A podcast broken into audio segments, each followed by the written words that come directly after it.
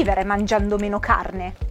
Il cambiamento climatico e la sovrappopolazione sono due fattori che incidono sul modo in cui mangiamo. Tra i temi più discussi legati ad ambiente e alimentazione c'è appunto il consumo di carne. Nella seconda metà del Novecento il suo consumo globale è aumentato di 5 volte e secondo le stime della FAO questo numero è destinato a raddoppiare entro il 2050. Oggi il consumo medio di carne nei paesi industrializzati è di circa 80 kg all'anno per persona. In Africa la cifra si aggira invece intorno ai 20 kg consumi annui. L'impatto di questo alimento è molteplice e ci sono diversi aspetti da considerare. Il 70% della superficie agricola è destinata a mangimi e foraggi per gli allevamenti. Si tratta di 125 milioni di ettari di terra in Europa. Non sono da trascurare poi il consumo d'acqua e l'inquinamento generati dalla produzione di carne. Basti pensare che l'impronta idrica di un chilo di carne bovina oscilla tra gli 800 e i 5.000 litri d'acqua. Greenpeace calcola poi che le emissioni annue totali attribuite alla zootecnica in Europa sono pari a 704 milioni di tonnellate di CO2,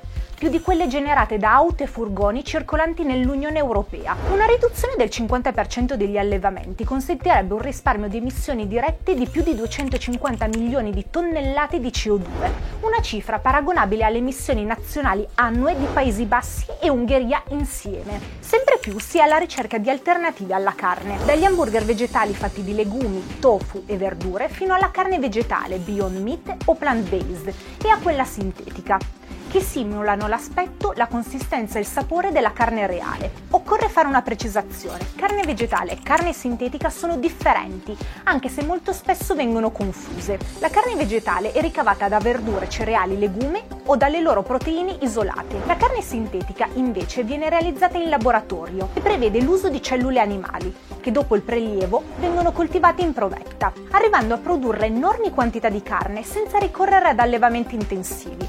Secondo le stime, due mesi di produzione di carne in vitro sono in grado di produrre 50.000 tonnellate di carne da 10 cellule muscolari di maiale. Ma è davvero la scelta più sostenibile? L'impatto della carne coltivata è inferiore di quella da macello, almeno nel breve periodo. Secondo una ricerca pubblicata su Axe Publication, la carne coltivata richiederebbe il 45% in meno di energia emettendo fra il 78 e il 96% di gas serra in meno. Anche gli hamburger vegetali sembrano essere una scelta più sostenibile. A parità di peso un burger vegetale rispetto ad uno di carne genera il 90% in meno di emissioni di gas serra e il 93% in meno di impatto sull'uso del suolo, richiedendo il 45% in meno di energia e il 99% in meno di acqua.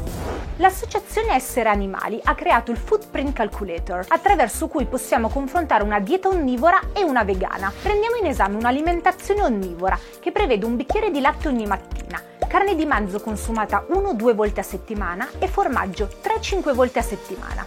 E un'alimentazione vegana, dove vengono consumati un bicchiere di soia ogni giorno, tofu 1-2 volte a settimana e legumi 3-5 volte a settimana. I risultati ottenuti mostrano come un'alimentazione vegana sia decisamente meno impattante di una prettamente carnivora.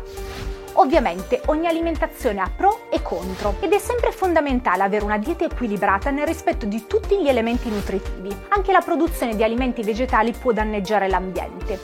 Per esempio, le coltivazioni di avocado possono risultare più dannose della carne di animali allevati, non in modo intensivo e macellati localmente. Si stima che per un solo avocado siano necessari 70 litri d'acqua e in Messico e Sud America distese di conifere tropicali sono state distrutte per dare spazio alle coltivazioni di avocado.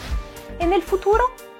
Non è necessario smettere di mangiare carne, ma è possibile fare la differenza limitandone il consumo e adottando nuove tecnologie di produzione, più efficienti e green, e consumando alimenti di origine vegetale e superfood. Tieniti aggiornato sulle notizie più importanti dall'Italia e dal mondo con la nostra app e sul nostro sito. Segui i nostri canali social per tanti contenuti esclusivi.